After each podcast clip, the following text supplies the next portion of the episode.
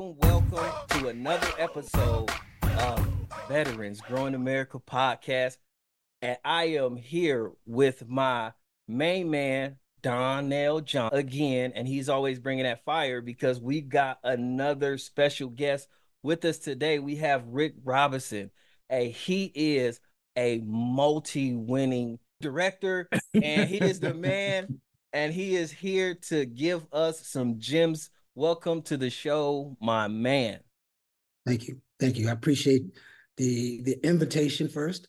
I'll help you out with the cinematography. I think the thing is, is it's a one of the things I learned a long time ago is learning how to say it is is is half the challenge. And once you mastered that, then you're halfway there.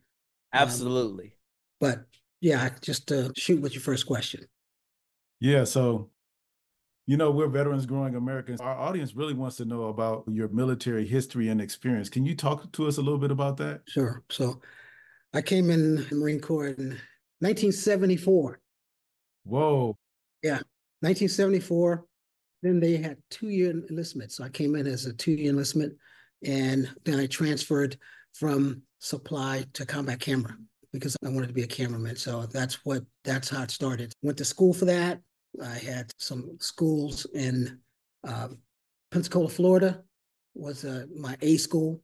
Um, and then later, I was lucky enough to get selected to get my cinematography, my degree from the University of Southern California Cinema Te- Television. So that's kind of a very prestigious time and something I'm really, really proud of. I spent 12 years active duty, and then at some point, I decided to I wanted to do more. I wanted to really go to Hollywood and make movies. So that's what I that's what I set out to do. And the first opportunity I had, well, the first film that I had an opportunity to to work on was Coming to America. Uh, back then, it was just called Zamunda. The work. so Coming to America, and, and and that's where I met my wife. And so now we 30, 34 years later, we're still married but we went on to work on Coming to America, and then I worked with her on Harlem Nights, which is another Eddie Murphy film. My wife was worked at the time. She worked with Eddie Murphy, and so she was uh, one of Eddie's. He was an executive with him, and from that point, at some point, she kept coming home, and she kept coming to visit. And then eventually, how I used to make a joke when you first start dating, when she puts her name on the answering machine, you're done. So, but it's been a very incredible ride. I was able to parlay what I did in the in the military into do in the parlay that into the real world, and I've been very fortunate and blessed. Hey, and, and speaking of some of those real world experiences and transitioning to the military, what are some of the biggest gems or things that you learned in the military that transferred into the film industry? I will say, being a Marine, I'm going to toot the horn a little bit.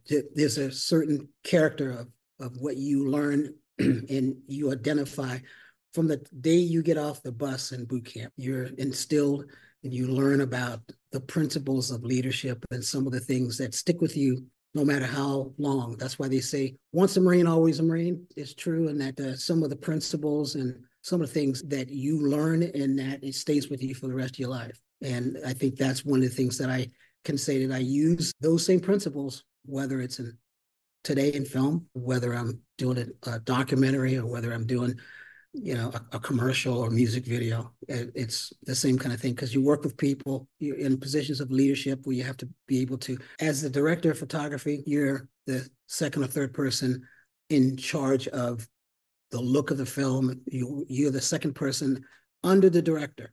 As the director, if I'm the director, then I have a team of professionals that I depend on. And but it comes back to leadership. Comes back to the principles of being able to have someone. If you are in combat and you want someone to follow you, you have to set the example. And you know you can't expect someone to say they're going to follow you if you don't have your act together. Those are the things I found, and I've learned that from other leaders um, that I've had the, the pleasure of either serving with or people who are I've interviewed Medal of Honor recipients that all had the same thing because it's never about it's never about them. It's never their story. Getting pulling teeth from them is getting their story. But once you get them going, it goes down to they did something bigger than themselves, and it was always about looking out for the welfare of their their people. I don't know if I answered the question. No, you you answered the question. So you said when you got out of the Marine Corps, you decided that you wanted to go to Hollywood. And then the first film that you were on was Coming to America. First of all, that that film right there got me through Desert Storm. That was my first assignment when I got out of basic training. I went from basic training AIT to Desert Storm. And so thank you for that.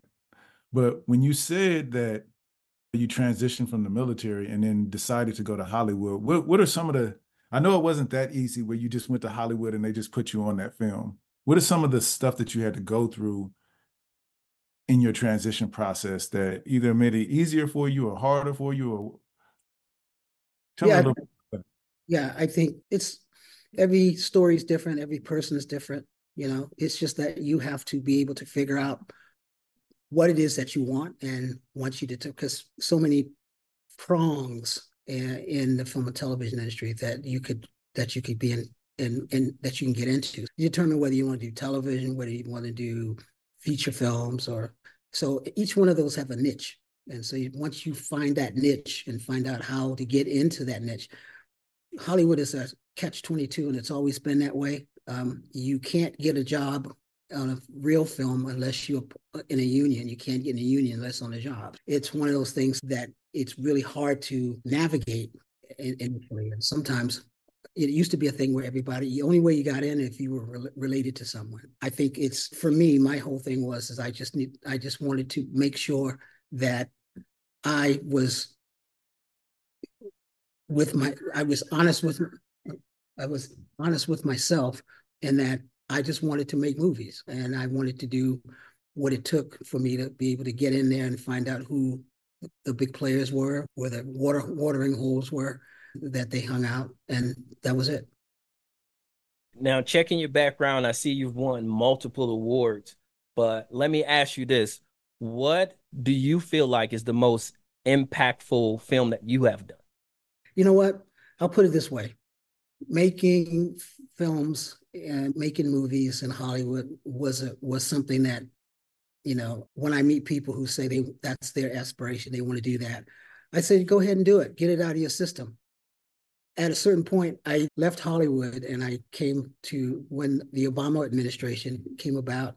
I wanted to do something different. I was able to trade working with Hollywood stars to working with military stars, you know, so that put me in a situation where I was working with a different set of players and these were people who were at the highest echelon that you can think from the president of the United States and his cabinet members all the way down. So being able to support them, being able to be in situations where you were not only representing history, but being a part of that, but documenting history is something that's it's an honorable thing to do.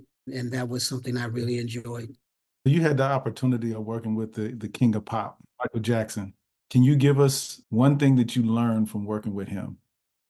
Michael Jackson is someone that when I first got the call, the first time I I missed an opportunity to do a, a music video with him. And the call, I was bummed because I missed the call. And then a couple weeks later, I got a call from the same from a, a, someone different to do to go in for one day to work with them, And then that one day turned into a couple of years that took them the world tour.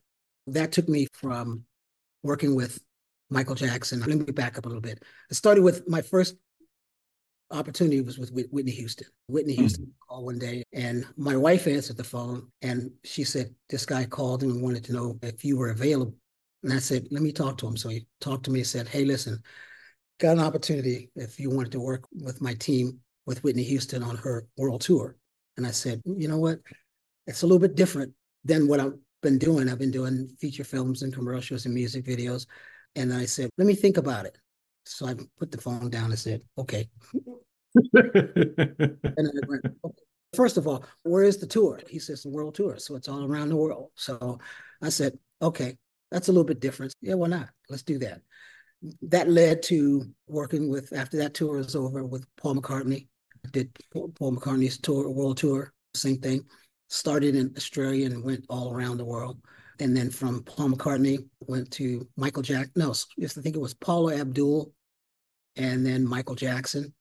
And then I did, I, I snuck in a couple of other uh, Jacksons. What's his name? Uh, the country singer, Alan Jackson, work with them. And then at some point, I went back to wanting to make movies, you know. And then at the point where I was, there was a point in my career where Hollywood, that whole issue of strikes, no strike, on, off, runaway production, the Los Angeles was just greedy about work and they wanted with collecting monies and stuff for production companies and charging them they got tired of it and they they started something called runaway production. So that turned out to be people and strikes and people decided um, they couldn't work because p- people took their productions to other places like Canada and Atlanta and so a lot of people left and at some point we all owned our own properties and you know I had two properties that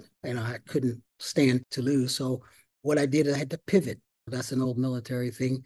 I pivoted, and the pivot was to go. I accepted a position in Southeast Asia to teach at a film school and also to be an artist in residence there to be able to do productions on the side with them. So that gave me an opportunity. So I did it. I was able to do that. I taught cinematography, I taught lighting, I taught, but at the same time, I also did three feature films.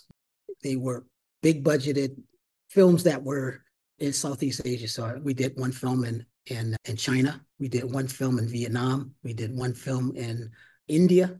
It gave me an opportunity to span to play with some opportunities and to do some things that I could do that was different.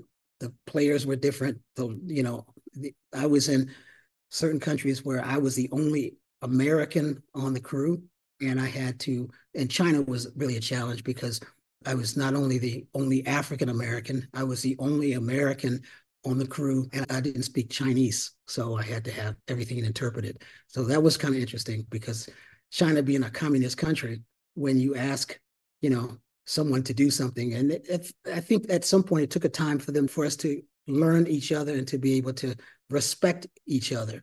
And when I would say, "Hey, I need you to move this light. I want this look. I want this to happen. This to happen," And at first they would look at you and that's it. And I'd have my interpreter. I said, tell them I don't like the light there. I want the light here. And he says, blah, blah, blah, blah, blah, blah, blah, blah, blah, blah, blah, blah, blah, blah, blah, blah. And then I said, what did he say? He said, okay. I said, no, he, he was more than that. But we got through it. And it turned out, you know, it was a great experience. But yeah, that was, again, goes back to my military opportunities of being able to lead and to be able to have people respect you and work with you in different situations. Hey, now you have decades in the game and, and so many other experiences that you can kind of give back to the younger folks. For someone wanting to get into the film industry, what are some things that you would tell them to do from what you've known then and your transition into now? What are some things that you would tell them, hey, this is one way to get your foot in the door and this is how you stay consistent with you with this path first of all know what you want. So there's so many facets in film and television and music. You know there's so many opportunities. So you just have to find out what it is that that inspires you what it is you want to do and then just come up with a game plan. I mean it's not impossible. Today we live in a world man that's just completely different from when i where i started. There was no internet you know? So now you have internet everything. If you don't know something and you want to know something how to do it youtube. And there's nothing hidden. I mean it's wide open and it's now with ai and stuff i mean it's wide open and you don't even have to know where to go or have to rely on certain people to do certain things i mean you just have to be aggressive in your own understanding and what of what you want and it's out there that's awesome. And so now you're at a place where you're helping out your son, and he has a business called Sandbags and Soap. Mm-hmm. Can you tell us a little bit about that? You know where the sandbags came from, right? exactly. Sandbags because he came up with soap and bath bombs and body scrubs. And so we were talking one day, and I said, you know, I kind of like sandbags and soap because the sandbags you you take bombs, or you take the bath bombs that you make, and if you crush them into dust, then that's the sandbags and soap. You sell soap and you have a variety of soap. He was growing up at some point, he had um, some things that he was always concerned about in terms of his skin. And at one point, he was able to, after he, well, first of all, let me back up. He he finished school and he finished high school up to the 10th grade, 11th and 12th grade. He was able to test out. Um, and so test out of that in California, where we grew up, he, he could test out of that. And so he was able to go to college at 20. So I'm sorry, at 16. Uh, and so he was able to do that. Now he's graduated. He's got a degree at, from in Dallas, and now he's in law school. But what he wanted to do was he wanted to develop that business by providing soap that was it's more of a skin treatment in terms of understanding the skin. We actually studied at Harvard. He took some courses at Harvard that actually helped him to understand what it is and how what the pluses and minuses of skincare. And that helped him develop, working with a Canadian company to develop the soaps that he wanted to have certain vitamins and certain ingredients. So uh, it was kind of ingenious to me that he came up with this with goat, and I, of course, it was uh, goat stands for the greatest of all times. But I was thinking because it had goat milk and it had attributes that were essential, uh, that was something that it was a connection there that he had a double meaning to the company. So we ran with it. And what my whole thing is that as a young African American, we've always had, my wife and I have always tried to instill in all of our kids um, that we, that there is nothing that they can't do. And that, and that if they try to, if they run up across someone who tries to stop them, if they've got the gatekeepers that say you cannot come in here, then it says, okay, then you go around the back because there's always another way, up, down, around, however you have to do it. And that's what it's come to. You know, I've got three kids. I got two, one in law school, one attorney, one is an attorney already, and I've got my the oldest, which I affectionately refer to him as the boomerang. So he's the one that he's very adventurous to get out there and do it, but he'll come back. So how do we get a hold of this soap? Do we have some some socials or some contact? Sandbagsandsoap.com and then sandbags dot and dot soap for Instagram. As you can tell, I'm not the spokesman for the soap. Uh, I'm the one that actually, well, I, I, I support it because the bath bombs and the scrubs, that's my domain. But there's nobody better that talks about the operation. So right now we have been vendoring at VGA and we've had, we're at Springfield Mall and we've been, we're spreading out now. So there's some other opportunities that we're exploring. And so we're looking at now opening up a, a, a brick and mortar. And so we'll see, we'll keep you keep you up to date on to, on the progress of that. But all of it's a tribute to Noah and his his brainchild and the, my wife and and everybody who who supported him. And and we continue to support not just him but them everybody uh, in the family to, uh, for uh, for their endurance. That's huge. That's huge. And I've I've witnessed it being a family affair. I met your daughter who's also a, a, an attorney and your your son Noah who's an amazing individual and just listening to him and the stories that he has about, you know, growing up and the people that he's met. You know, at VGA, we call each other family members. And it's good to have your family a part of the VGA family. Can you talk to the people a little bit about why you guys chose Veterans Growing America and your what your experience has been? Our story is not different from a lot of the other people. We walked by and had no idea. We saw this Veterans growing American. I said I had no idea what that meant. So we walked past it a couple of times, and then I think one day we actually stopped and went went in, and we found out what it was, and we were embraced. We, we felt like we were embraced the moment we walked in, and it's an environment that I feel comforting. And I'll tell you something. And you you and I have talked, and I think one of the things, if there's for me the most important message that I could that I think is important for me to to talk about here is the United States have been in combat for over 20 years, two, over two decades. In that two decades, there were a lot of people who some gave all and all gave some. That's a powerful medium when you stop and think about it.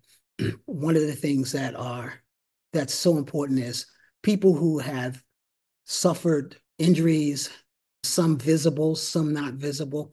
This is a place where people can, they have a, there's a common denominator where you have brothers and sisters who all have experienced that and understand that. And in places where the only people, our closest family members, don't understand the fact that the camaraderie that we have there is because you have someone else that have endured that like experience that you can only talk to them about because your family members it's not that they don't love you they don't understand. They don't understand when you say when you have a bond with someone else and they say you don't even know no we do. We do because we shared an experience that we all understand. And it's when you raise your right hand and you say you take that oath no matter what branch of service that's something that most people don't understand until they've done it yeah and, and that's important to me when i see when i travel and i see all these veterans that are homeless in the streets and you see people who don't even know what they have available to them in terms of opportunities or things that the VA offers. And there's no way of training them or getting them to understand. My biggest thing is that I was diagnosed with PTSD, but the thing is, is not, not just that. I had brain surgery, had multiple brain surgeries um, that I had to overcome, and I had to deal with that, those brain surgeries. And those are the things that, unless they see a bandage or cast or brace, most people think he's talking, he sounds okay, and he looks okay. They don't see it because they don't know that I'm not okay because I do have deficiencies that I know. And if you're around me, um, my family and people who know, um, they understand my deficiencies. So they help me finish my sentences sometimes and embrace me for who I am and what I'm dealing with, even though other people don't see it or understand it. That's the thing that's important. I think that VGA helps and that there's an understanding of that and, and understanding the importance of what that camaraderie is and how important that camaraderie doesn't matter whether you're army navy we, we joke each other but you know what um, one team one fight that's beautiful thank you for that and thank you for being a part of veterans growing america we are honored to have you a part of the uh, vga family and thank you for sharing your story today. It's been hugely impactful. Uh, you said one thing that really hit me is know what you want. And that's the overarching thing that you said is know what you want. And then once you understand who the players are, go after it. Yep, that's true. And, I'm sorry. One, one thing, once you get once you have it here and you have it here, no one's gonna stop you. Mm. We really appreciate your time and your wisdom Thank you so much for taking the time. Truly appreciate it. Definitely, once again, sandbagsandsoap.com. Everybody, make sure you check it out. Thank you so much for being a part of the VGA family. And Donnell, bring us home, man. How do they support VGA? I need y'all to do, you know, two things. Number one, go to our social media platform. Find your favorite social media platform, Facebook, Instagram, Twitter, not TikTok though. We're not on TikTok and follow Veterans Growing America. That's the first thing that you can do. And whenever you see a post from us, or share it, or comment, or do all three. You could also visit us on our website, veteransgrowingamerica.com, and do the same there. Share it with a friend, share it with a family. And if you guys want to donate to our organization, please do that as well. By you uh, supporting us, you're supporting so many veterans in entrepreneurship where they have a space, place, and opportunity to learn and grow. Thank you so much, Rick. It's been a pleasure. Uh, you're always from the moment that I met you, I was like, I know this guy. This guy is amazing. So I appreciate you, and you treated uh, my family like family, and so does your wife. Uh, she's amazing. Let her know that this show is dedicated to her. she plays a huge role every time I see her, and she has that big old smile on her face, and the way that she loves you and your entire family and VGA is amazing. So tell Dawn we said thank you. I am nothing without her and and the support of my family. So I appreciate that very much. And I will belay that. Thank you. And you know what? In parting, hoorah. No, wait a minute. Hoorah, uh, hoorah, we'll let you get away with that one. Yes, thank you.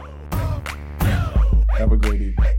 All right. And remember, all you got to do is Shout, shop, baby. baby. Over